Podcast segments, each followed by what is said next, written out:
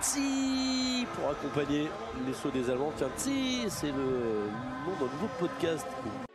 Et même le podcast francophone de Swaski et Combiné Nordique. Chaque semaine, retrouvez résultats, analyses, statistiques et même des interviews passionnantes dans Tsi.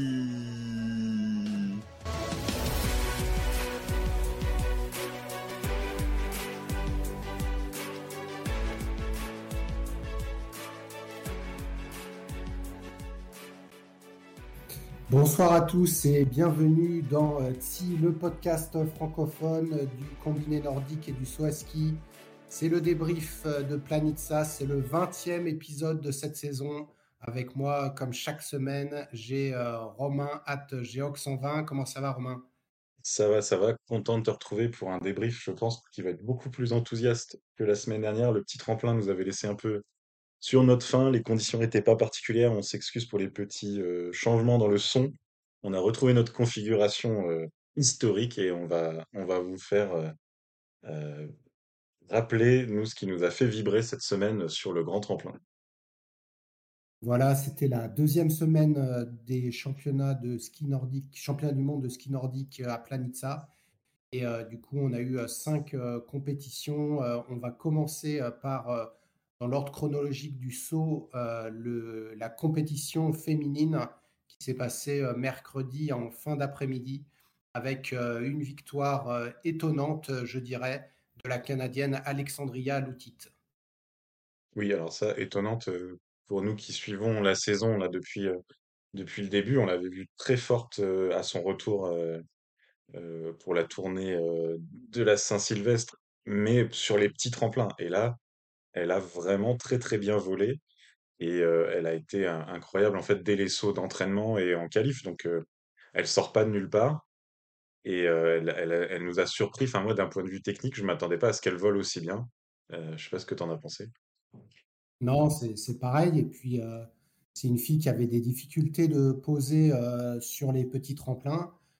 Et donc, sur grand tremplin, là, normalement, le, l'impact est, aussi à noter. Et on le voit que malgré euh, un premier saut où elle a été notée à 48, elle remporte euh, les deux manches. Ce qui veut dire, comme tu l'as dit, que euh, au niveau distance, et, puis elle a eu des conditions assez correctes, ce qui fait qu'elle elle gagne les deux manches. Donc, vraiment, une, elle a été égalité avec Maren Lundby, Lundby dans la première manche, mais elle gagne quand même les deux manches. Donc, c'est une victoire, disons, plutôt large, 10 points d'avance, donc à peu près 5 mètres euh, d'avance sur euh, la Norvégienne. Oui, c'est clair. Alors voilà, elle et, et Maren Lundbu ont, eu des bonnes conditions. Ça, je pense que ça amplifie les écarts, mais euh, euh, c'est vrai qu'à chaud, moi je me suis dit, mon Dieu, elles ont vraiment été aidées par les conditions et en, en reprenant les choses bien à froid, on voit que voilà, elles étaient présentes dès le début et que euh, au lieu d'avoir, euh, peut-être elle aurait gagné avec euh, deux points d'avance au lieu d'en avoir euh, 10, mais elle était vraiment très très forte. Et c'est vrai que là, elle écrit, elle écrit l'histoire du saut de son pays, le Canada. Elle est championne du monde junior il y a quelques semaines. Elle a gagné sa première Coupe du Monde au moment de la Saint-Sylvestre. C'est vraiment, non, à Zao au Japon. Ça, c'est incroyable. Et puis voilà, c'est une jeune femme qui, qui est rayonnante, qui, qui peut devenir la, la star de, de sa discipline, même s'il y a de la concurrence. Ouais, c'est vrai que née en 2004, euh, elle est, elle est très très très jeune et, euh, et du coup, elle, euh, elle montre cette saison euh, qu'elle a un énorme potentiel et, et en effet, ce type de performance en grand championnat montre qu'il y a un mental assez fort du côté d'Alexandria qui déjà avait remporté une médaille de bronze aux Jeux Olympiques lors du, du Mixed Team Event avec Mackenzie, Soukup et, et Abigail. Donc ça fait trois médailles dans des, dans des grands championnats, puisqu'on peut compter les championnats du monde junior comme euh, euh, importants pour euh, les femmes, hein, qui sont beaucoup dans, cette génération. Et, euh, du coup, euh, elle, elle, passe dans un, dans, un registre différent et on va dire que désormais, on va, on va vraiment l'attendre sur la continuité. Notamment, euh, elle, euh, n'avait pas participé à toutes les premières épreuves de la Coupe du Monde. Euh, on l'avait, comme tu l'as dit, euh, plutôt vu sur petit tremplin. Donc, euh, comme objectif suivant, euh, il y a euh, terminer dans le top 5 de la Coupe du Monde et peut-être remporter euh, la tournée euh, de la Saint-Sylvestre, bien que la tournée de la Saint-Sylvestre risque maintenant de ne plus ne pas être sur quatre petits tremplins. Mais bon, au vu de ces résultats-là, euh, ça ne va Ouais. pas la, la désavantager. Alors, peut-être juste un, je sais pas si c'est un bémol, mais c'est aussi, c'est leur tremplin d'entraînement aux Canadiens et comme toutes les petites nations non européennes, petites, toutes les nations non européennes qui font leur camp de base en Europe, euh, Mm. le Japon aussi, euh, Takanashi qui était absente sur blessure, elle parlait de, de son tremplin, quoi, pour parler de Planitza. Donc il y avait une connaissance accrue aussi de, de ce profil. Euh, on sait pas mesurer, on sait pas mesurer l'effet, mais moi j'ai très hâte de la voir à Oslo du coup dès la semaine prochaine pour voir si elle va confirmer ses dispositions en- sur grand tremplin. Exactement, et puis voir si du coup elle se qualifiera via l'Euro-Air pour, pour le, le vol à ski à, à Vikersund. En parlant de Norvège, la, la deuxième est, une. Norvégienne, une revenante, euh, la, la- la marraine Lundbu, hein, qui, euh, qu'on n'a pas vu du tout euh, cette saison, de par certaines impasses dues à une préparation pour deux grands événements. Le premier, le vol à ski chez elle, et puis elle avait sûrement ses championnats du monde dans un coin de la tête. Elle termine deuxième en étant première de la première manche à égalité et deuxième de la deuxième manche. Record du tremplin à 139,5. Globalement, c'est réussi. Oui, c'est clair. Et euh, comme euh, pour Alexandria Lutit, euh, c'était euh, prévisible, on va dire, dès les, en- les entraînements euh, 4-2-1 et troisième de la qualif. Donc voilà, c'est pas genre une pompe le bonjour. Alors elle a eu un coup de pompe du vent au premier saut, mais voilà, elle, est devant aussi parce qu'elle maîtrisait parfaitement bien ce tremplin. On la sentait monter en, puissance. Je crois qu'elle était autour du top 10 sur le petit tremplin. Et elle est en train de réussir son pari parce que l'année dernière, c'était saison blanche avec ses problèmes de santé, de, gestion du poids. Là, elle revient en début de saison, on va dire ventre mou, mais c'est pas humiliant du tout. Elle dit non, ok, j'arrête et je reviens pour février, championnat du monde et puis bah, euh, viser le vol à ski. Et là, bah, avec la confiance qu'elle va avoir pris à Planitza, euh, normalement, ça devrait largement le faire sur l'Euro. Donc elle est en train de réussir de façon magistrale son, pari. euh, c'est assez magnifique pour elle. Et puis euh, troisième, donc l'Allemande, celle qui a rayonné hein, de ces championnats du monde chez les femmes, Katharina Altaos, qui a, avait trop de retard lors du, premier saut, puisqu'elle a eu du, du d'eau. Elle partait en plus d'une plateforme inférieure à, à l'outil et surtout à l'Unbu, puisqu'il y avait deux plateformes d'écart et quasiment 10 points d'écart de, de, de vent, hein, du vent de face pour l'Unbu et du vent d'eau pour Altaos ce qui fait qu'elle euh, était troisième après la première manche, c'était trop loin pour revenir. Elle fait un deuxième saut correct, euh, mais sans plus, avec des conditions euh, à moins 1 euh, de vent de face qui sont tout à fait correctes. Donc elle est, elle est battue. Si on pensait, si on disait oui, mais si elle avait eu les bonnes conditions, les bonnes plateformes, il y avait peut-être 5-6 points à aller chercher. Elle n'aurait pas été championne du monde, elle n'aurait pas été deuxième non plus. Donc moi, je considère que euh, les conditions n'ont pas joué et euh, qu'elle a une belle médaille de bronze. Oui, non, je... c'est vrai que bah, ça faisait partie de ma déception à chaud parce que elle avait encore gagné la qualif. On sentait qu'elle était très très forte et elle, peut, elle pouvait devenir euh, quadruple médaillée d'or. Et euh, je te rejoins, on va dire que voilà, mais être médaillée, bah déjà, il y en a, toutes les autres ne sont pas médaillées, donc, elle a réussi quand même son coup. Et c'est voilà, elle méritait peut-être pas d'être à 19 points, mais tout le monde s'en fiche qu'elle soit à 19 points troisième. Elle est, elle juste troisième médaillée de bronze, et donc quatre, trois médailles d'or, une médaille de bronze. Même elle, je crois qu'elle a pas dû râler très longtemps, et elle peut se satisfaire de, on peut dire, voilà, c'est un peu cliché, mais on peut même parler de c'est la reine de ces mondiaux euh, côté tremplin. Exactement. Ensuite, on a euh, les favorites sur grand tremplin. euh, C'était euh, du coup la, la leader de la Coupe du Monde, euh, Eva Pickeling, qui termine seulement sixième. Euh, sixième après la, le, le premier saut, euh, sixième euh, du coup au total en étant dixième du deuxième. Elle a eu des conditions compliquées de euh, puisqu'elle a eu du vent d'eau dans les deux fois, mais elle n'a jamais été dans le coup. Oui, et elle a jamais rêvé à la médaille, elle n'était pas non plus tout devant au, au saut d'entraînement et de qualification, donc c'était bah, pas son tremplin, quoi, clairement. Voilà, il y avait pas, l'étincelle. Elle a fait, sa médaille individuelle sur le petit tremplin, donc c'était sa première en carrière, et donc là, il lui manquait le. On retrouve quand même un peu ses limites sur le grand tremplin, sans que ça soit, mauvais, évidemment. Elle, elle est quand même sixième et, et c'est très satisfaisant, surtout que voilà. là, elle a quand même fait partie de, de ce ventre, euh, enfin de ces athlètes qui n'ont pas été euh, chanceuses en première manche euh, avec, avec Ström, qui a bien limité en étant cinquième, avec Klinetz, pardon, qui,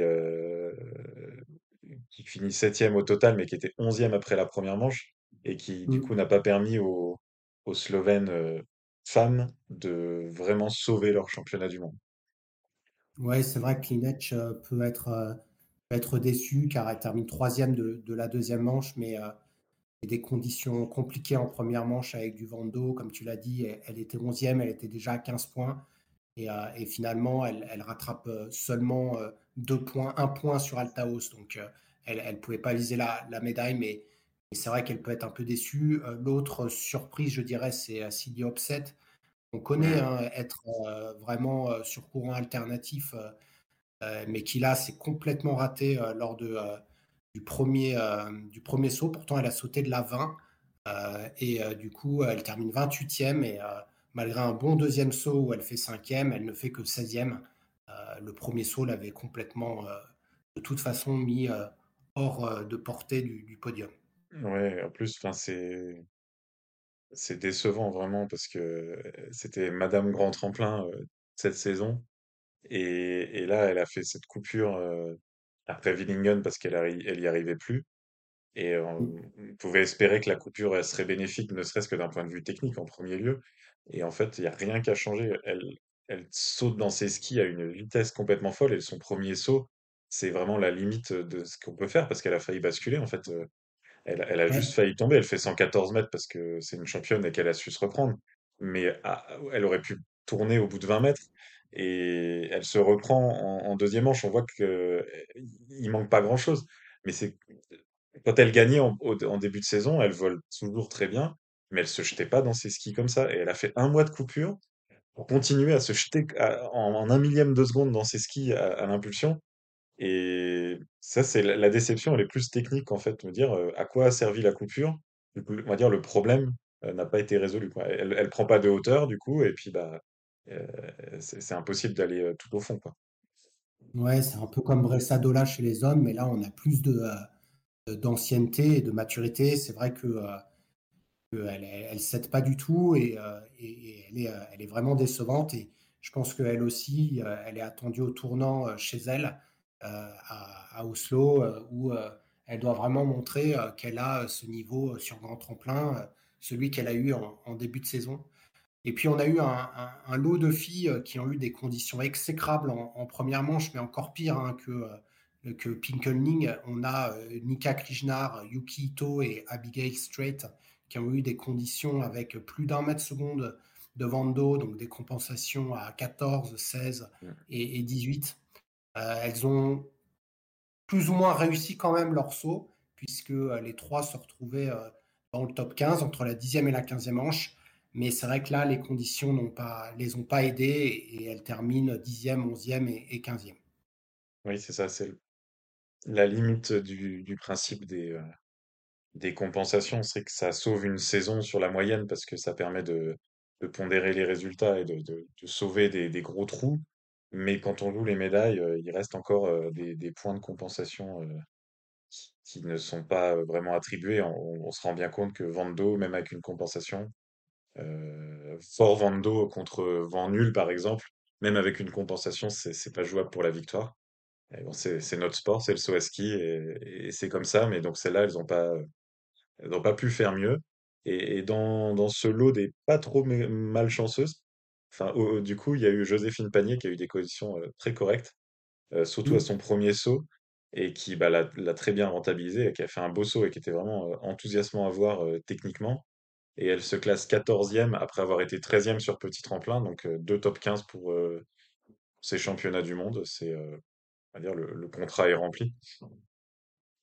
Non, exactement. euh, et, et du coup, elle était huitième après la première manche, donc euh, il y avait un, un infime espoir de, de médaille, mais c'est vrai que son deuxième saut à, à 121 mètres, euh, la classe 17e de la Manche, et donc l'a fait reculer de 6 places. Julia Claire, ça a été l'effet inverse. Elle a eu euh, beaucoup de vent d'eau lors de, la première manche avec un saut euh, techniquement assez raté. hein. Elle a eu 48 euh, de points de, jury. Elle, était 17e, pardon, elle était 23e et un, beau deuxième saut, puisqu'elle est allée plus loin que Joséphine à 122,5 et donc termine 15e de l'avance, termine 17e, ce qui pour la moyenne de, Julia n'est pas, pas mauvais. Hein. C'est même un de ses meilleurs concours de l'année globalement. Hein. Oui, c'est ça. On, retrouvait vraiment ses caractéristiques grand tremplin et, et elle était même. on pouvait penser qu'elle aurait pu finir devant Joséphine au vu des, sauts de, des sauts d'entraînement. Elle n'a pas été aidée par les conditions, mais voilà, top 20, top, 20 solide et, et, les promesses plantées pour, pour le ROR qui, qui va se, se, profiler. Exactement. Voilà pour les femmes. On va passer aux, aux, combinaisons, aux compétitions hommes donc, qui se sont déroulées vendredi pour la compétition individuelle et puis samedi, hier, pour la compétition par équipe. Et, le peut-être l'homme de ces mondiaux, toutes compétitions confondues, hein, bien que je n'ai pas, je vous l'avoue, pas regardé tous les relais en, ski de fond mais euh, on retrouve euh, en haut euh, du, podium un Slovène à domicile, Timizaj, auteur d'une prestation extraordinaire sur grand tremplin qui, à l'âge de 23 ans, enfin 22 ans, bientôt 23, devient champion du monde sur grand tremplin chez lui. Oui, c'est enfin, enfin, à 48 heures de la fermeture des, championnats du monde, on a eu ce qu'on attendait de Planitza, une belle ambiance, des tribunes remplies, on, a vibré. Alors voilà, on n'est pas slovène, mais c'est vrai que je crois que c'est difficile de pas aimer les Slovènes et, et surtout la timisage comme quand ils sautent comme ils sautent comme ça, c'est beau en fait. Enfin, c'est comme tous les grands sauteurs en fait quand quand ça marche bien, c'est juste beau et d'ailleurs c'est valorisé. Peut-être qu'on aura les stats des, des points, des concours de, de style plus tard, mais c'est juste magnifique et puis ça, voilà, le côté à domicile a, rendu les choses incroyables. On a, on a eu les plus fortes émotions de ces championnats du monde à la toute fin. Je pense que l'hymne entonné a cappella par les supporters lors de la remise des sapins le, mmh. pour, pour, le, du coup, pour le titre de Timisage, c'est, c'est peut-être l'image des mondiaux. Quoi. Voilà, et Timisage qui avait lui déjà gagné deux fois en Coupe du Monde, les deux fois à Oberstdorf sur grand tremplin, euh, remporte sa première victoire, pardon, sur euh, tremplin de vol hein, sur le HS 235, remporte sa première victoire sur grand tremplin chez lui à Planitza. C'est un, concurrent qui est, qui est très jeune, hein, qui, euh, qui, qui, a vraiment pour objectif de devenir le, meilleur sauteur du monde et, et, qui a un énorme avenir devant lui et, qui souvent fait de belles qualifications, se rate un peu dans les grands rendez-vous. Et là, je pense que ça va lui euh, donner euh, vraiment de la, euh, de, la force pour conquérir, pour conquérir la, Coupe du Monde dans, les années à venir. Vraiment très très belle performance et, on reviendra ensuite sur, sur son concours par équipe. deuxième, on retrouve un, japonais qui était en tête après la, la première manche, Ryoyu Kobayashi, vainqueur du globe l'année dernière, qui avait été auteur d'une saison en demi-teinte jusqu'à retour au, Japon à Sapporo et qui là euh, remporte euh, une médaille d'argent, euh, je dirais, inespérée il y a quelques mois.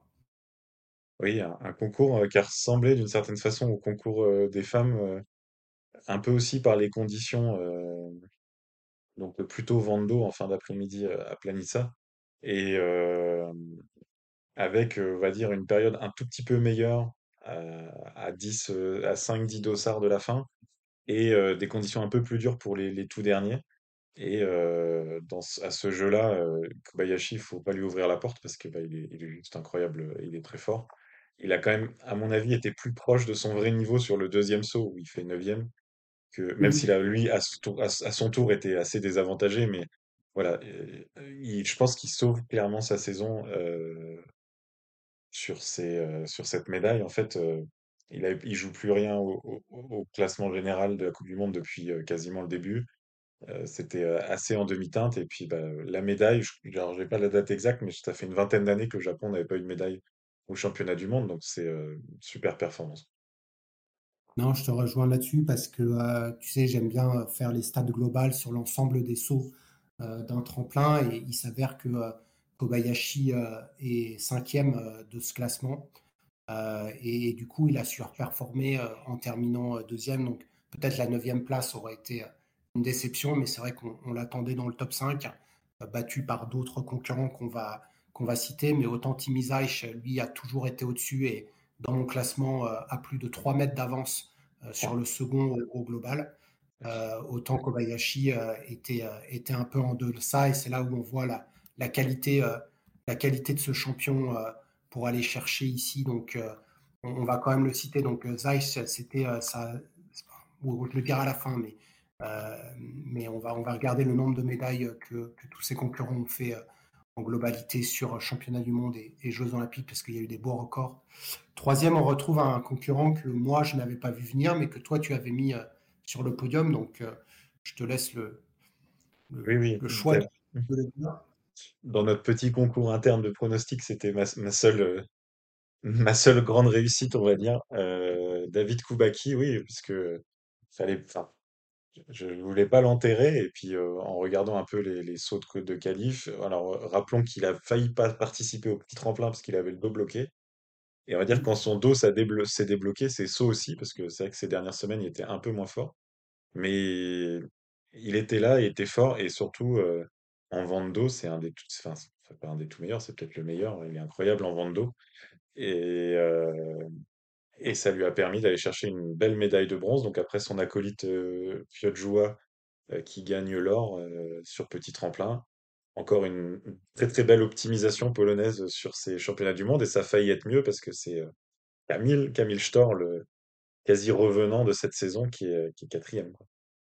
Ouais, alors je te confirme, hein, Kubaski, il est en tête du classement de Vando depuis le début de l'année, donc ah, il, est, il en tête devant Granerud et Lanichek. Kubaski, en effet, je vais dire, il mérite sa médaille. Hein, globalement, moi, il fait quatrième classement global euh, sur l'ensemble des sauts, euh, incluant les entraînements. Donc c'est quelqu'un qui, euh, qui, en effet, finalement, est à la place où, il doit être. Au vu de sa saison, je pense de repartir avec cette médaille, c'est mérité. il n'aurait pas pu aller chercher beaucoup, beaucoup mieux, donc il, peut, il peut être satisfait. Camille, lui, a, très très bien sauté. et, de la même façon, il, était sur la lancée de, sauts vraiment convaincants. Euh, donc cette quatrième place là aussi euh, correspond à, son niveau. Il en manque deux euh, pour moi qui, ont mieux sauté que, Kubaski et, Kobayashi sur l'ensemble des sauts. le premier, c'est Alvar Egner Granerud, qui était troisième après le premier saut. Donc, disons qu'il était à la place où il devait être sur un podium de, de championnat du monde. Et puis, ce deuxième saut où il ne fait, entre guillemets, que 130 mètres euh, et la 14e place lui fait euh, dégringoler de la 3e à la 7e place. C'est probablement le plus mauvais saut de Granerud en compétition depuis le début de l'année. Avec ceux du petit tremplin où c'était quand même pas flamboyant. Oui. Mais euh, c'était ouais, ouais c'est c'est c'est étonnant. Bah, c'est ça les c'est ça les championnats. C'est on est un peu surpris à chaque fois. On se dit, enfin, moi j'aime bien un peu toujours quand les les, favoris gagnent et tout, et il arrive euh, sur une série euh, incroyable. Et puis euh, et là, il n'a pas trouvé le timing d'un tremplin qui, pour le coup, je pense que les Norvégiens le connaissent beaucoup moins, parce qu'eux, ils ont tout ce qu'il faut pour l'entraînement à la maison, donc ils doivent pas passer souvent par Planitza.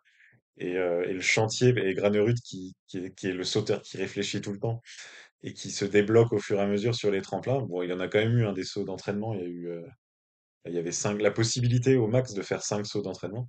Il a, voilà, il a pas trouvé la clé. Et, euh, bah, septième, donc bon, ça va, c'est une clé euh, qui fait que si c'était un classement général, ça limite la casse, mais ça permet pas d'aller prendre une médaille. Oui, voilà. D'ailleurs, il l'a dit hein, qu'il avait euh, eu du mal à trouver, à trouver le, timing de, de, ce tremplin, un tremplin qui était assimilé par certains comme, comme celui de Bischoff, avec une difficulté sur le rayon à, à, trouver ce timing. Et, et euh, disons que euh, au global, puisque je le place troisième, il l'a trouvé sur certains sauts, mais pas, pas le deuxième saut euh, de, cette manche, et donc il termine septième.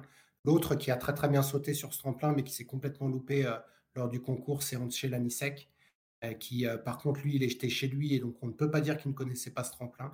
C'est clair. Une quatorzième de la première manche, huitième de la deuxième, onzième au global, pas, pas d'étincelle, des conditions très compliquées de d'eau la plus mauvaise compensation avec Kubaski lors de la première manche. Et, du coup, ça l'a flingué, hein, puisque 14e, il ne pouvait, pouvait pas espérer. Et je pense que du coup, au deuxième saut, il n'y avait pas cette adrénaline supplémentaire. Stéphane Ouais, juste si les championnats du monde de l'Anichak s'étaient arrêtés à la fin de l'épreuve individuelle, ça aurait été un échec. Oui. Heureusement, il y a eu un par équipe. Heureusement, il y a eu un par équipe. Stéphane Kraft peut s'en vouloir. Euh, il était 11e après la première manche. Lui aussi euh, faisait partie de ce lot de, sauteurs euh, de fin de, fin de grille qui ont eu des conditions de Vando à, à 0,7, donc avec une compensation aux alentours de 11, comme Kubaski et comme Granerud. Il ne fait que 125,5 mètres, hein, donc il était 11e. Il a fait un superbe deuxième saut à 136 mètres, avec beaucoup de Vando aussi la moitié de ce qu'il avait eu en première manche. Une deuxième place euh, lors de, ce deuxième saut qui lui laissera un, goût amer parce qu'il euh, il pouvait espérer mieux. Mais euh, là encore, le premier saut avait, fait, fait son job. Tu as vu, c'est incroyable avec, avec Granerud. Ils ont, on va dire, allez, on va dire, on va très simplifier, ils ont la même compensation première et deuxième manche. Et ils font deux sauts complètement inversés parce que du coup, ils, ont un gros vent de dos en première manche. Granerud, ça l'impacte assez peu. Il fait troisième de la manche. Et Kraft, il fait onzième parce que bah, avec son style de saut euh, très rasant, parce qu'il vole beaucoup, avec, peu de force à la table, bah, il est très impacté par le vent de dos. Et mmh. euh, en deuxième manche, ils ont un dos moyen, tous les deux, hein, les mêmes compensations, 0,35. Euh. et Kraft remonte énormément. On voit que lui, il a, il a trouvé la, il a trouvé comment voler. Et alors que mmh. Granerud, finalement, c'est c'est un peu craché, quoi. Ouais, non, mais je pense que là, on voit, on voit très bien les, les, les qualités de, de vol. Bah, D'ailleurs, au classement du vent de face, ce sont les deux, premiers, puisque Granerud est en tête devant Stéphane Kraft. et du coup, Stéphane Kraft est, très impacté par le d'eau et ton analyse est, juste là sur deux sauteurs qui eu exactement, mais à un dixième près, les, mêmes conditions.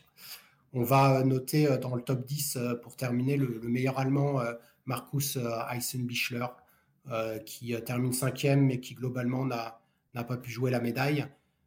Son compère Karl Geiger, médaillé sur petit tremplin, termine huitième.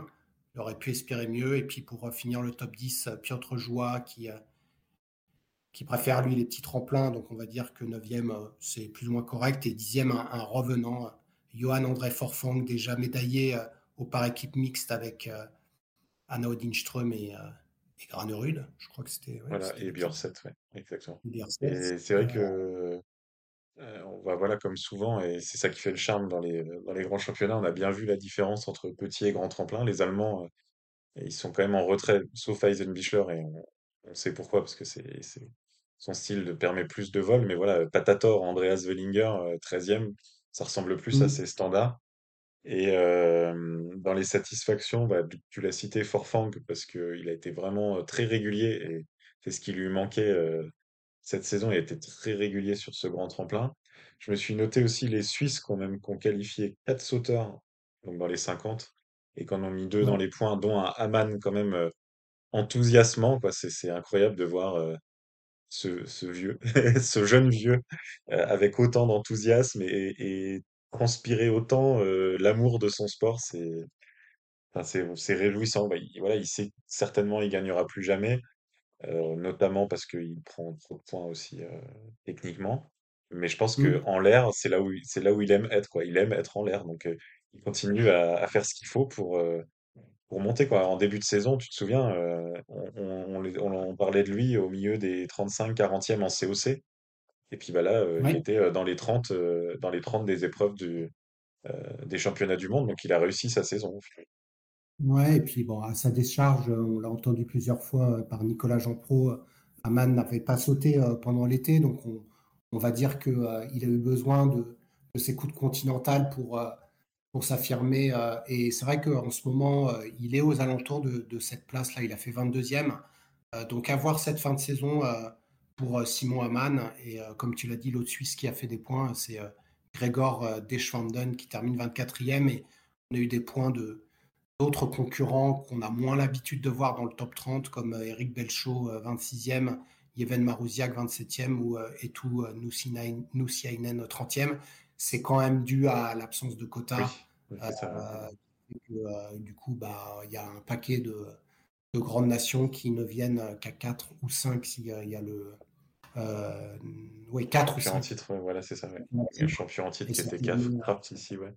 Non, c'est ça, oui, il y, a, il y, a des portes qui s'ouvrent, mais euh, ils étaient nombreux. Et il a, pour le citer, là, l'Ukrainien, il a, il, a, il a bien confirmé, on va dire, son 17e petit tremplin, 27e grand tremplin. C'est mmh. euh, c'est la petite, euh, la petite euh, attraction, on va dire, de, cette fin de saison. Exactement. Le lendemain, euh, tout le monde se retrouvait pour un concours par euh, équipe. Et donc, au vu de la, de la fête de la veille avec la, victoire de Timizaj, la Slovénie était attendue en haut du podium, en tout cas de par nos, nos pronostics. et elle n'a pas démérité avec la victoire des Slovènes qui ont été euh, premiers euh, après le premier groupe et euh, après le, second groupe et qui permet donc à l'équipe à domicile de remporter une nouvelle médaille d'or. Oui, alors faut vraiment, c'est un vrai exploit hein, parce que même en arrivant à Planitza, on n'aurait pas cité les Slovènes, peut-être même pas médaillables hein, par rapport à leur classement individuel en, Coupe du Monde. Donc les quatre, euh, on va dire les quatre mousquetaires, c'est en toute logique Lanichek en troisième de la saison, Zaïch autour du top 10, mais derrière c'est Yelar et euh, hein, qui a été préféré à Domaine Preutz. Euh, et ils ont eu raison parce que c'était du Vando et on sait que Lovrokos est, largement meilleur en Vando. mais enfin voilà, c'était pas c'était pas une fiche de, quatre sauteurs qu'on imaginait champion du monde il y a, y a deux semaines. Et pourtant, comme tu l'as dit, hier matin, euh, du coup, enfin samedi matin, euh, au matin de l'épreuve, ils étaient favoris. On savait qu'ils étaient euh, incroyablement bons sur leur tremplin. Surtout Zaïch et Lanichek. Il y a Yelar qui s'est mis au diapason, Kos qui a fait le job. Et ils auraient pu être un peu en décompression après le titre de Zaïch. Et à l'inverse, ils étaient galvanisés. Et franchement, ça fait super plaisir, par exemple, pour un gars comme Lanichek, parce qu'en plus, il était le quatrième sauteur. Donc la pression, euh, Zaïch, il avait, c'était un super coup tactique de l'avoir mis dans le troisième groupe. Il a atomisé tout le monde.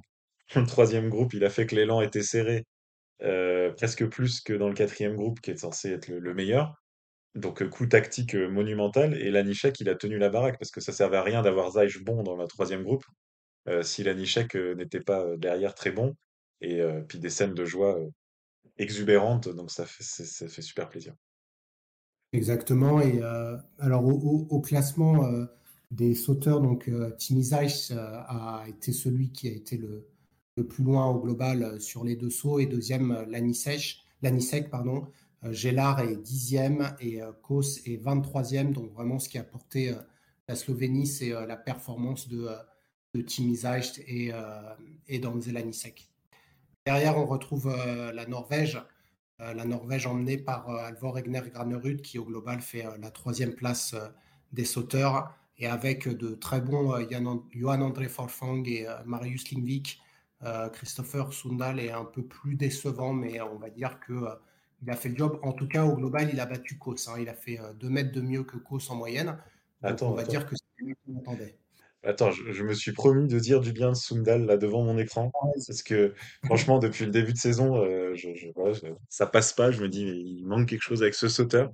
Et là, euh, bah, les Norvégiens, ils n'étaient pas favoris non plus. Hein. Franchement, euh, de, leur performance individuelle, c'était euh, c'était quand même moyen. Tu vois, la preuve d'ailleurs, on n'a même pas parlé de Lindvik parce que est dans le ventre mou et compagnie. Et là, ils ont fait vraiment une très belle épreuve par équipe. Et grâce à Sundal, parce qu'il faut être quatre, qui a vraiment haussé son niveau pour, pour ce par équipe. Donc, je mange un petit peu mon chapeau parce que là, il avait une belle homogénéité et, une médaille d'argent largement méritée pour les, Norvégiens. Exactement, c'est le mot, hein, cette homogénéité, vu que les quatre sauteurs sont dans les 16 meilleurs euh, euh, de, ce par équipe. Donc, euh, on a, on a c'est, cette homogénéité qui a permis à l'équipe de battre bah, la troisième équipe. Là aussi, c'est quand même une, semi-surprise, hein, l'Autriche, emmenée par, en fait, pas emmenée par celui qu'on attendait au niveau, puisque Stéphane Kraft, pour moi, a, déçu sur ce concours. Il est que 14e au global. Schöffening est 15e, Yann Earl 11e et Ebock 8e. Donc aucune, aucun des quatre sauteurs n'a permis vraiment de, de, chatouiller la Slovénie, mais aucun n'a déçu pour ensuite passer derrière la Pologne et, l'Allemagne. Donc on va dire qu'ils étaient tous à peu près moyens. Et pour que Ebock soit le meilleur, ça n'a pas été non plus la fête, et notamment Stéphane Kraft qui n'était pas au top. c'est clair. Et non, mais voilà, c'est l'Autriche pour le coup. leur densité, on va dire du monde, hein, tous, tous niveau top 10, top 12, leur, leur a fait gagner cette, cette médaille. Il fallait, fallait aller la prendre parce que sur l'épreuve individuelle, la Pologne était l'équipe qui avait le moins de places cumulées. Alors, c'est pas ça le saut à ski, c'est pas des places cumulées, mais ils en avaient quand même trois dans les, trois dans les 10. Et Schnitzol, qui pour le coup était le point faible de cette équipe, mais qui s'est tout bien débrouillé là sur le par équipe. Mais là, ça a manqué de, ça a manqué de peps pour un peu tout le monde en fait. Ouais, alors Schnitzol fait 20e au global, Camille Stor 19e, Piotr Joua 13e et David Kubaski 5e. Donc on va dire que c'est Schnitzol et, et, Stor qui ont, qui ont un peu tiré. Hein. Là, on dirait que Stor a fait un bon concours, mais il est parti de la 14 et de la 13. Hein. Donc c'est ça aussi qu'il était dans le groupe le plus facile et au global 19e, ça ne suffit pas pour, pour lui et, disons qu'il a été décevant. Schnitjol, il était à peu près à son niveau. Côté allemand, le meilleur, ça a été Karl Geiger qui a quand même fait quatrième au global. Hein. donc vraiment super concours par équipe de, de Karl Geiger. Ayson Bichler 12e au global, Wellinger 17 et Schmidt 18. Ayson Bichler n'a pas eu les points de du coach request. Euh, donc là, on manque, euh, c'est combien qu'il leur manque? Une euh, dizaine de points. 10,3, ouais. Si, si, deux plateformes, c'est 10,3 points. Il, passait devant la Pologne, mais il passait pas. ouais, voilà. Après, s'il avait été plus loin, il y, a quand même un sujet avec cette coach request. Alors, moi, j'ai entendu un truc là aux interviews Eurosport que j'avais jamais entendu en 20 ans de passion. C'est un sauteur qui a contesté la distance qui lui a été attribuée. qu'on conteste les notes c'est une chose parce que c'est un jury, on peut dire, ils n'ont pas vu que j'ai bien fait mon télémarque. Mais mmh. contester la distance, là, c'est vraiment, vraiment la première fois. Alors là, vu que ça n'a pas été changé, on peut penser que, je sais pas, c'était une excuse ou quelque chose, mais j'étais très surpris. Je pense que Mark Seidenbichler été surtout surpris que son coach, il lui a enlevé deux plateformes, alors que les conditions étaient à peu près les mêmes que pour tous les autres, et qu'il se voyait bien aller se poser, enfin, il fait quand même 130,5 euh, avec deux plateformes de moins. Donc, il nous aurait vraiment fait un beau 135 mètres, le meilleur télémarque possible, on aurait pu lui souhaiter. Euh, peut-être que la médaille, enfin, ils ont quand même que un peu moins de 12 points d'écart avec l'Autriche. Hein. La médaille, elle, s'envole peut-être là quand même. Hein. donc, euh, c'est. Il y a débat, quoi. Hein. c'est incroyable quand même que cette décision est étrange. dans les décisions étranges, on n'a pas parlé, étrange, mais moins. Euh, Kubaki, son coach, qui enlève aussi deux, plateformes là, en, manche finale. Mais là, ça ressemblait plus à un coup désespéré. Quoi. De se dire, allez, on, tente un truc euh, un peu.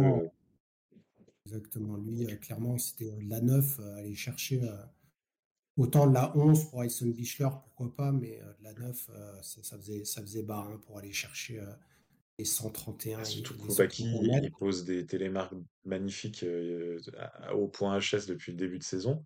Et on sait très bien que mmh. dans les notations, si tu te poses, on va dire, au, milieu entre HS et point K, tu as des 18,5, 19 si tu es sublimissime, alors que tu fais le même télémarque au HS, ça fait 19, 19,5. On, on, on connaît le principe des points. Donc c'est comme s'ils avaient voulu s'enlever des points d'eux-mêmes. c'est très étonnant. Je pense que s'il avait sauté au-dessus de 32, il aurait eu les 10 points. Bon, ah, on ne pourra pas refaire le, le, concours. Oui, il aurait eu des meilleures notes techniques aussi. Oui, bien sûr, mais du coup, euh, la Pologne aurait pu finir 3, euh, l'Allemagne aussi. Finalement, c'est l'Autriche qui, si la Pologne et l'Allemagne avaient euh, réussi leur coup, auraient peut-être eux aussi tenté quelque chose avec Kraft, donc on ne sait pas. Mmh. je pense que c'est le classement et Ayson Bichler, il a surtout parlé de la ligne verte. Voilà, c'est comme ça que j'ai compris. Ok, d'accord plutôt que de remettre en cause le, fait, le, ah oui, d'accord, ok, je comprends. mesure en, elle-même. Superbe sixième place de, de la Suisse, hein, encore emmenée par, euh, j'allais dire pas Martin Amann, mais par Simon Amann. Euh, après, euh, voilà, Amann, il fait 21e au global, hein, donc il y a vraiment un gap entre les, les, grosses nations et, le groupe suivant, et notamment un gap avec le Japon. autant Kobayashi a réussi son concours puisqu'il est sixième au global, autant derrière, c'est le no man's land. Hein. Il n'y en a plus aucun. voilà, Nikaido, euh, il n'est pas du tout au niveau euh, qu'on pensait qu'il avait. Nakamura, depuis son podium, euh, c'est Casper, et le frère, bon, il n'a pas été, été là. Donc le, le Japon, alors oui, il y a eu cette médaille d'argent mais c'est Kobayashi et, et, rien, quoi. Oui, c'est ça, c'est clairement ça. Bon, là, honnêtement, euh, personne n'est tombé des nues de voir le Japon en difficulté. Et je pense que passer derrière la Suisse, c'est le petit. Euh, bon, ça se joue à pas grand-chose, hein, ça se joue à un point, mais c'est la petite pique pour dire, OK, là, le Japon, c'est vraiment la loose. Vous y êtes pas, les cocos, parce que, ah, OK, les, les Suisses ont été bons, mais normalement, le Japon doit être allègrement devant cette équipe de Suisse. Et c'est amusant les analyses parce que le Japon est déçu septième, par contre les États-Unis sont très contents d'être huitième parce que pour le coup là, c'est un peu une, très belle performance pour eux. Oui, les États-Unis euh, ont, surpris, euh, notamment, bah, encore une fois, c'est Rick Belcho euh, qui, a, qui a amené l'équipe, mais Andrew là-haut bah, a bien sauté, Casey Larson aussi, un peu moins Baker Dean et vraiment belle, belle huitième place euh, des, États-Unis qui continuent à, progresser. Mais là aussi, je pense qu'il y a un effet entraînement à ça parce qu'on n'avait pas cette, euh, cette homogénéité euh, côté américain. Donc bon, mais, mais c'est super. je veux dire, une huitième place. Oui, bah, ils ont sorti la Finlande. Oui, et notamment la Finlande. Et qui quand même l'équipe qui joue, on va dire, par nature, joue le top 8. On attend les Finlandais dans le top 8. Donc voilà, c'était le, euh, Donc au global, au niveau médaille, euh, l'homme de ces euh, championnats du monde, ce sera Tim Zach, hein, qui a eu une médaille en individuel, une médaille en par équipe et une médaille en mixte. Au global, ça lui fait donc sept médailles sur l'ensemble championnat du monde et, Jeux olympiques. Donc il commence à se faire un, ah oui. palmarès. Ah oui, il a 22 ans, hein, c'est ça? Exactement. Euh, autre euh, double médaillé, on retrouve euh, Andy Wellinger avec une médaille en individuel, une médaille en mixte et au global 11 médailles depuis le début de sa carrière. Geiger ont une en individuel, une en mixte et au global 15 médailles. Voilà, Karl Geiger qui rejoint le cercle fermé des, des 15, 15 médailles. À noter la neuvième médaille de Johan André Forfang euh, c'est notamment ça. Euh, sur ces neuf médailles, il en a une en individuel aux Jeux Olympiques et huit par équipe. C'est sûr qu'il vaut mieux être norvégien que, voilà. que, finlandais. Époque huitième médaille euh, au global, il les a toujours eu en par équipe. Voilà, aucune médaille individuelle pour Evoque, huit médailles par équipe.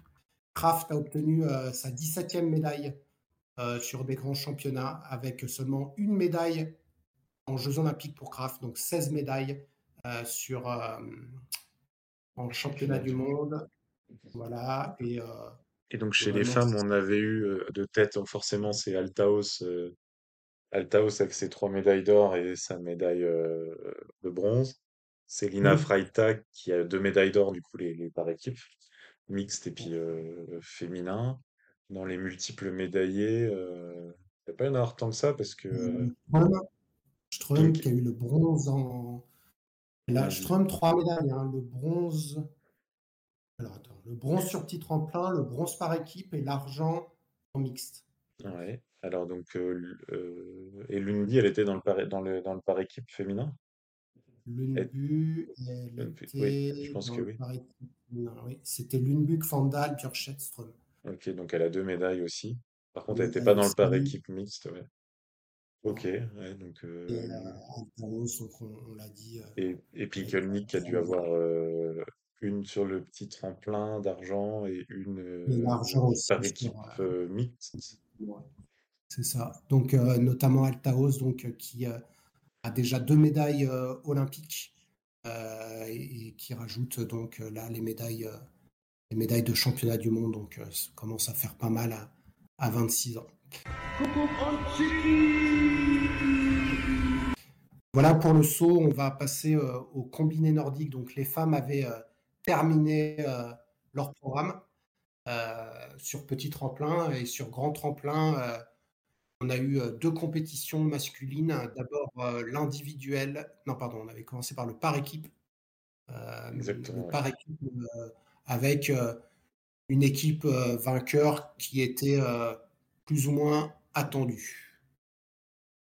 Oui, tout à fait. La Norvège qui gagne, c'est pas une surprise, mais on a eu vraiment une très belle épreuve par équipe. le format, on va dire le, coefficient de points du saut fait que ça rassemble beaucoup les, équipes à la fin du saut. Ça, ça crée, ça crée très peu d'écart en fait.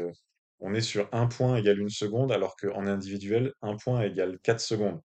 Alors, il y a, y a 20 km de ski de fond par équipe contre 10 en individuel, mais ça veut globalement dire que le ski de fond, le, saut compte deux fois moins en par équipe qu'en individuel. Et mmh. bah, ça se sent. Alors, moi, je râlais un peu avant l'épreuve, mais au final, comme on a eu une superbe course de fond, bah, c'était le but, je pense, c'est le but recherché par la FISE et, on va dire ça a marché parce que on avait après le saut la Norvège devant notamment avec un Rieber à 139 mètres qui avait écrasé tout le monde. L'Autriche à 20 secondes, l'Allemagne à 23 secondes et la France à 40 secondes. Et plus loin, le Japon, la Finlande à plus d'une minute 15. Donc on avait surtout les trois nations favorites en 20 secondes, 23 secondes, et ça promettait. Et ce qui s'est passé a été, je sais pas pour ce que tu en as pensé, je trouve que ça a été à la hauteur, dès le premier relais. Ah ouais, et puis la France, d'avoir l'équipe de France aussi bien placée euh, après le saut. Euh, d'ailleurs, je, l'ai vu en différé. Euh, à chaque fois que j'avançais dans les groupes, je t'envoyais un texte.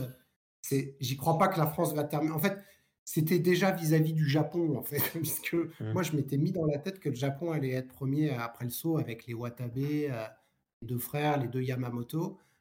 et du coup, de voir bah, Matteo Laurent, Marco Anis bien sauté, ok, mais euh, surtout Antoine Gérard. Quoi. Donc euh, franchement, les, euh, les, retrouver là si près, est-ce que j'ai cru à la médaille Pas spécialement, parce que devant, on avait les, trois ogres. Mais franchement, ils, ont, ils ont fait une, superbe course. Donc après le premier relais, comme tu le dis, donc c'est la Norvège avait mis son plus mauvais fondeur, qui est Spen Andersen donc euh, partait avec 23 secondes euh, devant euh, Eric Frenzel et donc il s'est fait rattraper et puis donc ils ont, je crois qu'ils ont terminé ensemble Frenzel et, Andersen. Oui c'est ça, mais Frenzel a fait un effort monstrueux pour revenir en, une boucle et en lâchant l'Autrichien Fritz, donc qui est resté à une trentaine, oui, quasiment une trentaine de secondes, et Matteo Bo qui, qui fait tout, tout, le premier relais tout seul et qui revient à une dizaine de secondes de la médaille. Et ok, on voulait, moi je voulais pareil hein, que toi. Je, enfin, je sais pas, je voulais pas y croire, mais voilà, les Français là, c'était quand même dans les trois gros pays, c'était des, fondeurs énormes. Une fois que Fritz était passé en Autriche et que Andersen était passé en Norvège, donc dans le premier relais, ils avaient que des bons basquis. Et pourtant, on a eu bah, des Français qui ont été bah, juste très bons à ski aussi, parce qu'en fait, dans le deuxième relais, on va dire statu quo devant, on a la Norvège, l'Allemagne et l'Autriche qui reste seulement à 10 secondes. Donc Antoine Gérard qui perd pas de temps sur Greiderer, c'est une super perf. Et dans le troisième relais, on a carrément Laurent Multaler qui reprend euh, Stéphane Rettenegger. Donc en fait, à la fin du troisième relais, la France est troisième. Ouais, la France était, était troisième. Et, et, du coup, on lance le genou Marco Ainis. On connaît avoir plus de difficultés sur le fond. Et du coup, face à, Johannes euh, Lamparter, qui lui euh, est un des meilleurs fondeurs du plateau euh, avec, avec Jens Luras, ça n'a pas tenu. ça a pas tenu et, et, Marco termine à 24 secondes de, de, la médaille, mais il n'a vraiment pas à rougir de, de sa performance parce qu'il a, il a vraiment tout donné. Mais c'est vrai qu'une fois que Laurent Multaler a, a donné le relais, voilà, la médaille leur tendait les bras et, et bon, voilà, c'est l'emparteur. Et... Par, le jeu, alors c'est vrai que par exemple Grabak, euh, du coup, euh, Oftebro, Jens Luras et, Geiger, ils se sont euh, neutralisés. Euh, Jürgen Grabak, Ritzek, donc là il y avait quand même des watts, ils se sont aussi neutralisés. Et ce qui fait que par exemple au troisième relais, c'est Laurent Multaler le, le, plus rapide quand même. Et, Et même, ok, Marco Ennis, on, on savait, et voilà, il fallait pas s'enflammer, mais à un km 3 au, au- de l'arrivée, euh, non, à Mm. 3 km de l'arrivée au, passage, comme Schmid et Rieber jouaient au plus bête à, à qui, oh, je te regarde, bah, toi, je me regarde, oh, je te regarde, bah, mine de rien, Lamparter et, et Nice, ils sont revenus, quoi. Ils ont repris euh, une vingtaine de secondes en, en un kilomètre, donc, euh, parce, que ce qui est pas devant, hein, c'est clair. Mais on a quand même la Ouais, France à 16,2 km qui est dans le groupe euh, bah, de, de- de la médaille d'or. Donc il y, y avait, y avait pas grand-chose à espérer à part une chute ou quelque chose. Mais on savait que Marco Hennis, des, gros bourrins, allaient s'attaquer devant, il ne tiendrait pas. Mais voilà, c'est satisfaisant de jouer l'or euh, parce que bah, c'est aussi ça, les par équipes, hein, il y a des stratégies. De jouer l'or à jusqu'à 3 km de la fin, bah, euh, ça fait plaisir. exactement. Et au vu de l'âge des, euh, concurrents, notamment des concurrents allemands, avec Frenzel et Rudzeck euh, qui font, euh, sont plus vieux, euh, je pense que euh, regardant la, la relève allemande qui est pas ultra géniale, euh, que la France euh, peut avoir euh, une possibilité de médaille à, à des Jeux Olympiques. Donc c'est peut-être un peu trop tôt pour, euh, pour se positionner, mais sur un grand tremplin euh, où euh, des sauts peuvent bien se passer, euh, avec un Marco Ennis qui, euh, qui aura euh, en Italie, euh, du coup, il sera, il sera plus, plus âgé. Euh, on, peut, on peut vraiment rêver d'une médaille. Euh, Gaël Jarl Blondeau Magnus aussi, hein, qui, euh, et Gaël Blondeau qui pousse, donc on n'est même pas sûr d'avoir euh, les, les quatre mêmes. C'est-à-dire que là, il y a- même qu'il y ait une concurrence pour rentrer dans l'équipe, ça, ça stimule. quoi. voilà, et euh, Jarl Magnus Rieber, donc, qui euh, dépose Julian Schmidt pour euh, donner, pour remporter une nouvelle médaille d'or pour lui après sa médaille d'or sur petit tremplin et donc couronner une équipe de Norvège très, très homogène avec les fusées que sont Oftebro et, et Grabak et, et un Espen Andersen qui a, qui a tenu son rang en, en, en- en ne perdant pas de, de temps euh, sur Erin Frenzel, euh, enfin, en terminant avec Erin Frenzel et non pas euh, derrière lui euh, après le premier. Donc il laissait la Norvège avec ses trois meilleurs concurrents pouvoir prendre la mesure de l'Allemagne. Euh, voilà, après les autres nations, ça a été, euh, euh, ça a juste, été. Rieber, il était sacrément sûr de lui, hein, parce que euh, sur le papier, c'est pas. Enfin, pas sur le papier, mais sur ce qu'on a vu, enfin, il revenait, quoi. On l'a, on l'avait vu en difficulté un peu après Noël. Et donc là, il a joué la victoire euh, dans ce petit groupe avec Schmidt et Lamparter qui, euh, qui flambent en Coupe du Monde actuellement. Et il semblait tellement sûr de lui et il leur a mis euh, 9 secondes là dans la dernière bosse. hein. donc il, était incroyable. hein, de, de- il, devait se savoir très très fort sur les skis de fond parce que là, Rieber, c'est une- les autres victoires de ces championnats du monde, c'était au tremplin, c'était déjà fini, on va dire. Et là, il a, il a Mm. gagné sur les skis. Ouais, très bonne gestion euh, de l'effort sur 5 km. peut-être que sur 10, il aurait été bouffé. Euh, et du coup, euh, du coup bonne, bonne performance euh, de, de Jarl Magnus qui, euh, qui, qui le mettait en, en condition pour euh, euh, le, euh, l'individuel. Donc, euh, l'individuel qui s'est, euh, déroulé euh, samedi. Et donc oui, tu allais le dire, excuse-moi, avant que je t'interrompe. euh, derrière, euh, bah, c'est très très loin. La France, elle est à 30 secondes. Et, et derrière, le cinquième, Finlande à 2 minutes, l'Italie à 2 minutes 30. Donc ça, c'est un peu les turpitudes du, du combiné nordique où euh, il y a, il y a voilà, le Japon qui, s'est, euh, qui, est quand même médaillé de bronze des derniers championnats du monde l'année dernière. Et là, septième à 2 minutes 40. C'est dommage hein, parce que ça aurait été amusant, on va dire, d'avoir un- une cinquième équipe hein, pour mettre un peu le bazar aussi. Donc, euh, L'Italie euh, a fait, a fait de, de bons, euh, de bonnes, une bonne course de fond, euh, notamment euh, Costa et Cosner. Euh, Bortolas, euh, qui est très jeune, euh, c'est c'est- c'est moins bon, mais euh, par contre, sur le tremplin, ils ont vraiment fait des, des bouses. Euh, il y a une qui s'était pris, des, euh, une tôle. Euh, et donc, l'Italie euh, l'Italie aurait pu euh, jouer. Je suis un peu déçu de la Finlande. Euh, mais c'est vrai qu'au-delà, à part Erola et Hirvonen, là, les deux autres, c'est pas, c'est pas ça. Et d'ailleurs, ça se voit, Hirvonen, je pense qu'il était complètement démotivé parce que terminé 9 bah du fond. oui, il, il- il prend le relais, il sait qu'il va être cinquième, il n'y a aucun suspense.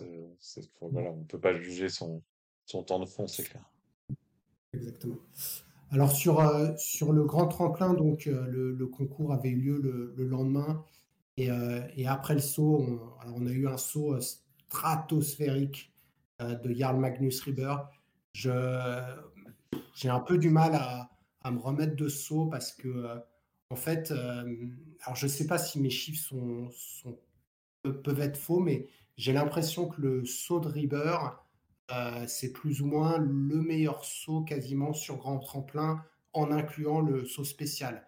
Parce qu'il saute que de la 13, donc il saute pas de si haut que ça. Euh, et du coup, si tu remets des compensations classiques euh, pour aller sur la 11, par exemple, qui était la plateforme la plus utilisée par, par le grand tremplin, c'est une des meilleures performances. Oui, c'était un saut. Donc il a fait 147 mètres là sur le HS 138. Après, Mmh. c'était euh, c'était beau aussi cette épreuve du combiné parce que c'était un matin et qu'on a eu des conditions.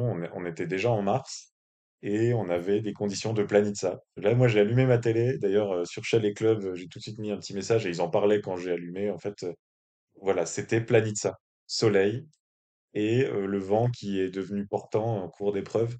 Et donc, comme Rieber, il part plutôt à la fin, il avait il avait ce qu'il fallait, donc aussi dans le, dans le comparatif euh, des, des plateformes, le- les épreuves de saut à ski spécial étaient toujours en fin d'après-midi, donc avec la, la- la- le petit filet d'air qui redescendait, alors que là, les combinés ont eu la chance d'avoir le, le vent de face, et puis c'est le vent euh, thermique, donc le vent portant. Donc euh, c'est une petite relativisation, mais c'est clair que Rieber, euh, on a tous envie de le voir sauter avec les, les sauteurs spéciaux, euh, et on, on imagine qu'il ferait bonne figure, hein, clairement. Et d'ailleurs, il se murmure il, aur- il demanderait euh, un dossard comme ouvreur à Vikersund. On va suivre ça de près parce que euh, les. Allemands l'année dernière étaient sauteurs, euh, étaient- avaient été ouvreurs à Oberstdorf euh, Wolaski, les, les combinés allemands. Donc Ouais. euh, ça peut-être ça peut le faire pour Rieber et je pense qu'il y a moyen qu'il fasse des des beaux, des beaux bols d'air parce que ce, ce 47 mètres, parce que là l'enjeu c'était pas juste de faire un beau saut, mais ça l'a déjà mis en orbite euh, au classement général. Il est alors il pose assis, mais on va pas lui en vouloir, hein, 12 mètres après le HS. Euh, il est 36 secondes devant Yamamoto, dont on sait qu'il est totalement inoffensif sur les skis de fond. Et donc, en fait, il a mis ses vrais concurrents, on va dire, Ilves à une minute, Schmidt Lamparter à une 25, Oftebro à une 30, euh, Matteo Bo à une 45. Avec son niveau de ski euh, de, de Planitza, c'était gagné d'avance, en fait. Il avait d'ailleurs du mal à cacher son sourire, en fait. C'est un peu Ah oui, insolent oui, avec Rieber. c'est sûr. Et je pense que, comme tu le dis, euh, d'avoir euh, le troisième à plus d'une minute, le dixième, Geiger à 2,16, et il Caerola et Grabac, 19e et 20e à 3 minutes, ah, c'est des écarts qu'on a, qu'on a peu ou pas vus en Coupe du Monde. Et, et du coup, parce que Christian Ilves, c'est pareil. hein, alors certes, il a fait une belle performance, mais en ski de fond, c'est pas Lamparter et c'est pas, euh, c'est pas Geiger. Et donc, euh, Rieber, euh, quand il a sauté le 147 et qu'il a vu qu'il avait mis autant d'avance, je pense qu'il s'est dit, bon, c'est bon, là, le- je vais m'amuser, je vais être tranquillasse sur le, sur le fond. Et d'ailleurs, Bon, il a été un peu insolent, si tu veux un peu décrire cette scène Légèrement insolent. il- il fait le onzième temps de fond, alors qu'il aurait pu ne pas se, se démener. D'ailleurs, il a toujours ce style. Quand il est bien, Rieber, il, a l'air facile. Et là, il avait l'air facile, mais il avançait pour de vrai. Donc déjà, il a, il a pas insulté la course. Il a vraiment fait la course. Par contre, il arrive en haut de la dernière bosse à 200 mètres de l'arrivée. Il s'arrête, il se met sur le côté et il mime euh, quelqu'un qui regarde au loin, là, avec la main sur le front. Et euh, ça a été assez mal perçu par ses, euh, par ses congénères. Moi, j'avoue, de l'extérieur, enfin, congénères, pardon, c'est l'adversaire. J'avoue, moi, de l'extérieur, j'ai- j'aime bien ce genre de petits gestes parce que, bah voilà, je- il est pas méchant, le Magnus Rieber, c'est juste, voilà, il, il a eu une saison compliquée, il fait deux mois de pause, il arrive, il est, il est fort, il sent qu'il est fort, il sent qu'il maîtrise son corps, son sport, tout ce qu'il veut, et il joue avec le public.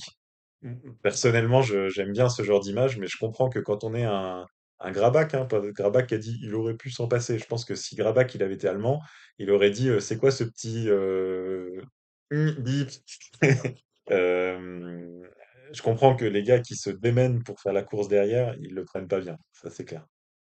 Ouais, voilà. Après, c'est, euh, ça chambre un peu. Après, bon, euh, quand tu le vois arriver, euh, donc euh, Lamparter termine lui troisième. Donc une, une course de, une course de fond, on vous l'a dit, hein, Jarl, Jarl Magnus Rieber complètement au-dessus de, de, tout le monde grâce à, son saut à 147 mètres. Yamamoto, bon voilà, inoffensif, tu l'as dit. il, a, il a tenu, je crois, un tour et puis après et qui se sont fait rattraper. En fait, il était avec donc euh, Ilves et Yamamoto un rebeur au début. Euh, pardon, Ilves et Yamamoto étaient ensemble, puisque Ilves a rattrapé direct Yamamoto. Et puis, euh, quand Oftebro, Lamparter et Schmid ont rattrapé Ilves et Yamamoto, Yamamoto, là, il a, il a laissé tomber, il termine dixième. Il sauve, le, il sauve le top 10, qui est presque un miracle avec son niveau de ski, mais les écarts au tremplin étaient énormes. Ah, exactement. Et puis ensuite, bah, on s'attendait à ce que le suivant euh, qui saute soit Ilves. Euh, et au contraire, euh, Ilves est, est, resté, resté, bien. Il est tellement resté bien que, comme un bon Morbac, les trois autres, hein, donc qui sont les trois favoris de la Coupe, enfin, qui sont les trois premiers de la Coupe du Monde, n'arrivaient pas à le décrocher. Et tout d'un coup, on a vu revenir un Autrichien et un Français, donc Stéphane Rettenegger, Matteo Beau, qui sont, qui sont revenus et on avait euh, ce groupe-là euh, de 6 euh, qui était pour la médaille d'argent. Oui, c'est incroyable. Et là, bon, c'est le, crédit à donner à Stéphane Rettenegger qui a fait toute la remontée. Il est parti huitième. Il est, il est de 2002 et il a dit non, non, moi je joue la médaille. Et il a, il a, bah, il joué parce qu'il est revenu sur le groupe of the Bro, Lamparter, Schmidt, comme, tu dis, les, trois meilleurs de la Coupe du Monde. Et bah, Matteo a eu, a eu le mérite de s'accrocher et le niveau de ski pour réussir à suivre Rettenegger. Donc c'est très fort. C'est juste que quand il a rejoint du coup le, groupe, on sentait que Matteo Bo avait donné tout, alors que Rettenegger a continué un petit peu à jouer, quoi. Et, bah, Rettenegger, il s'est replacé au centre du groupe. Voilà. alors que Matteo a toujours été. ça ressemblait un peu à une étape de montagne où tu te fais euh, décrocher, tu reviens un peu, euh, mais tu es là le dernier du groupe et tu sais que dès qu'il y a une attaque, c'est toi qui sautes. Et du coup, euh, attaque de Jens Lura Softbro, Matteo Bo saute. Et là, surprise, parce qu'on s'attendait que Christian Ilves le suivant à sauter, c'est Julian Schmidt qui, a, décroché. Probablement sur régime par rapport à Oftobro et Lamparter. Et donc, on se retrouvait avec un groupe de quatre Oftobro, Lamparter, Ilves le Morpion et euh, Stéphane Rettenegger pour la bataille pour, euh, euh, pour, le, pour le podium. et Oftebro était parti pour un doublé. Oui, et donc Oftebro qui prend la deuxième place, donc bah, très satisfaisant parce que c'était la meilleure place qui était jouable sur cette course. Et course d'équipe, on va dire, des Autrichiens, et Ilves, il s'est plaint de s'être fait bloquer par Rettenegger et ça a laissé partir Lamparter. Je pense que sur le niveau intrinsèque, Lamparter aurait quand même eu la médaille, mais euh, stratégie, on va dire, hein, quand on est deux aussi euh, dans, dans, le groupe. Et donc, euh, bah, c'est bien Lamparter qui prend sa médaille en individuel. Oftebro aussi, c'est mérité sur la saison. Il, se donne du mal tous les week-ends. et donc, parce que voilà, Rieber, on peut aussi en parler. Hein, il, a manqué deux mois d'épreuve. Donc, il s'entraîne quand il veut, il se sent pas bien, il se repose un petit peu, il fait des soins. Euh, il se rentraîne au rythme pour euh, machin, il peut monter en charge, il n'a pas les voyages, il est en famille tous les soirs. Euh, il a gagné de, très très très belle manière, mais moi je donne beaucoup de crédit à ceux qui sont là tous les week-ends sur la Coupe du Monde, donc c'est bien qu'Octobro et Lamparter prennent leur médaille. C'est-à-dire que ne, faire des impasses, ça me rappelle un peu le, ski de fond. Alors je sais que le ski de fond a ce côté exigeant qui fait que tu peux pas faire la saison entière, donc que tu sois Clébo euh, ou, Goldberg, mais euh, c'est un peu euh, pick and choose. et puis toujours avec des. En fait, il a beaucoup joué. à la rumeur, ah, mais je suis malade, je suis plus malade, et puis je pense qu'il a vraiment été malade. Oui, ça oui, il était malade. ouais, ouais, il était malade, mais ce, petit geste de la fin fait que on a vraiment une, une, arrogance un peu qui se dégage de, Regarde Magnus Rieber parce que euh, il est largement au-dessus et, euh, et, voilà, il sait qu'il est, qu'il est bon. Mais euh, je pense qu'il ne se fait pas des amis, comme tu l'as dit, dans, et notamment dans son équipe qui le côtoie tous les jours, comme chez Jürgen Grabach ou, d'autres. Après, on n'est pas dans les confidences, mais on va dire que on peut dominer une, une discipline sans vraiment avoir de l'arrogance et et voilà. Moi, c'est ce que je vais un peu lui reprocher à River. Après, euh, c'est un coup de maître hein, euh, de gagner Oui. euh, toutes les épreuves, euh, qu'est-ce que tu veux qu'on dise? Non, Mais mais il- il- ok, il est vraiment malade après Noël et donc il manque euh, OTP parce qu'il est malade. Là, aucune discussion. Il revient à Klingenthal, on voit que ça va pas. Et donc là, bon, euh, à son crédit, il est revenu. On voit que ça va pas. En deux week-ends, il a perdu le globe. Il dit, OK, allez, on se revoit à Planitza dans deux mois, euh, dans un mois et demi. Euh, moi, je suis pas euh. Il n'avait pas perdu le globe. Il n'avait pas perdu le globe. Parce que vu son niveau, il aurait gagné euh, oui, toutes les non, épreuves l'équipe il dit. OK, j'ai pas envie de me battre pour le globe, j'en ai déjà quatre à la maison. T'as raison. Je, je Bon, suis voilà, donc ça, déjà, c'est arrogant. Parce que je suis désolé, comme tu as le crédit de faire des Coupes du Monde, c'est déjà assez compliqué à les organiser. Si tout le monde commence à faire ça, alors le faire sur une épreuve, euh, on l'a eu en saut spécial à Rasnov. Ok, là, il y a eu pas mal d'impasses, on peut se demander à quoi servait cette épreuve. Mais je trouve que Rieber, c'est. hein, ouais, non, je suis pas. je- Soit il n'avait pas les jambes et du coup il aurait dit bah écoute euh, non euh, j'aurais pas eu ces médailles d'or et voilà euh, je préfère euh, faire ça sur des grands championnats et pas le globe. Euh, je ne suis pas convaincu de, de- de- bah, du bien fondé vraiment de, de sa stratégie. Bah, en tout cas, enfin, bien fondé euh, pour lui, euh, quatre médailles d'or, euh, c'est gagné. Et... Mais c'est vrai que pour la discipline, euh, ça fait penser un peu au cyclocross, tu sais, où tu as un classement général euh, qui commence au mois de septembre, et puis tu as Van Der Poel, Van Aert et Pidcock qui arrivent au mois de décembre, qui font euh, Poussez-vous les gars, nous on s'est reposé euh, de notre saison de route, hein, on discute pas, mais on est plus fort que vous, on vous met des piles jusqu'au championnat du monde fin janvier, et en fait, la, la saison, elle continue encore un mois et demi derrière, mais le, le cyclocross, ça n'existe plus parce que les trois grosses têtes euh, sont plus là. Et Rieber, il nous a fait un peu ce coup-là cette saison, quoi. Ah oui, ah bon, Schonard? Non, je connais pas Schonard. Zefeld, ouais, j'ai déjà gagné à Zefeld.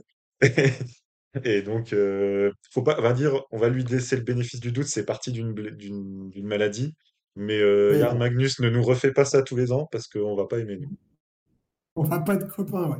Après, euh, ça a été, euh, ça a été l'homme de, de ces championnats du monde sur le combiné nordique, comme l'ont été euh, Zaïch et, et Altaos, et puis bien sûr Guida Vesvolandsen euh, chez les femmes. hein, on va pas Ah oui, avec, deux épreuves, et voilà, c'est ça. Pas faire quatre médailles hein, quand t'as que deux épreuves. Donc, disons qu'au au global, euh, sur le combiné, euh, peu de surprises, même si euh, Rebirth, c'était c'était un peu un coup, et du coup, à, à voir ce que ça donnait. Et, euh, et bien sûr qu'on est heureux que euh, le meilleur soit, soit aussi euh, couronné dans les grands championnats, mais la façon dont ça s'est fait reste, reste débattable, mais on ne va pas épiloguer dessus, on aura dit euh, ce qu'on a à dire.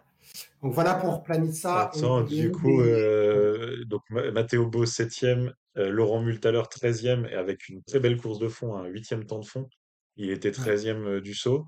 Et euh, donc les quatre Français dans les 30, euh, puis largement dans les 30, Marco Hennis, 21e. Euh, donc c'est pas un top 30 euh, au- on va dire de raccro. Et euh, Antoine Mm. Gérard, 22e, avec euh, ses difficultés justement, par exemple à Chonard. Euh, c'est euh, voilà, c'était euh, c'était un, un- un beau général. Alors il y a aussi le principe des quotas aussi en, en combiné, mais ça, ça jouait le top 30 euh, largement, on va dire, et, euh, et c'est très satisfaisant euh, pour l'équipe de France.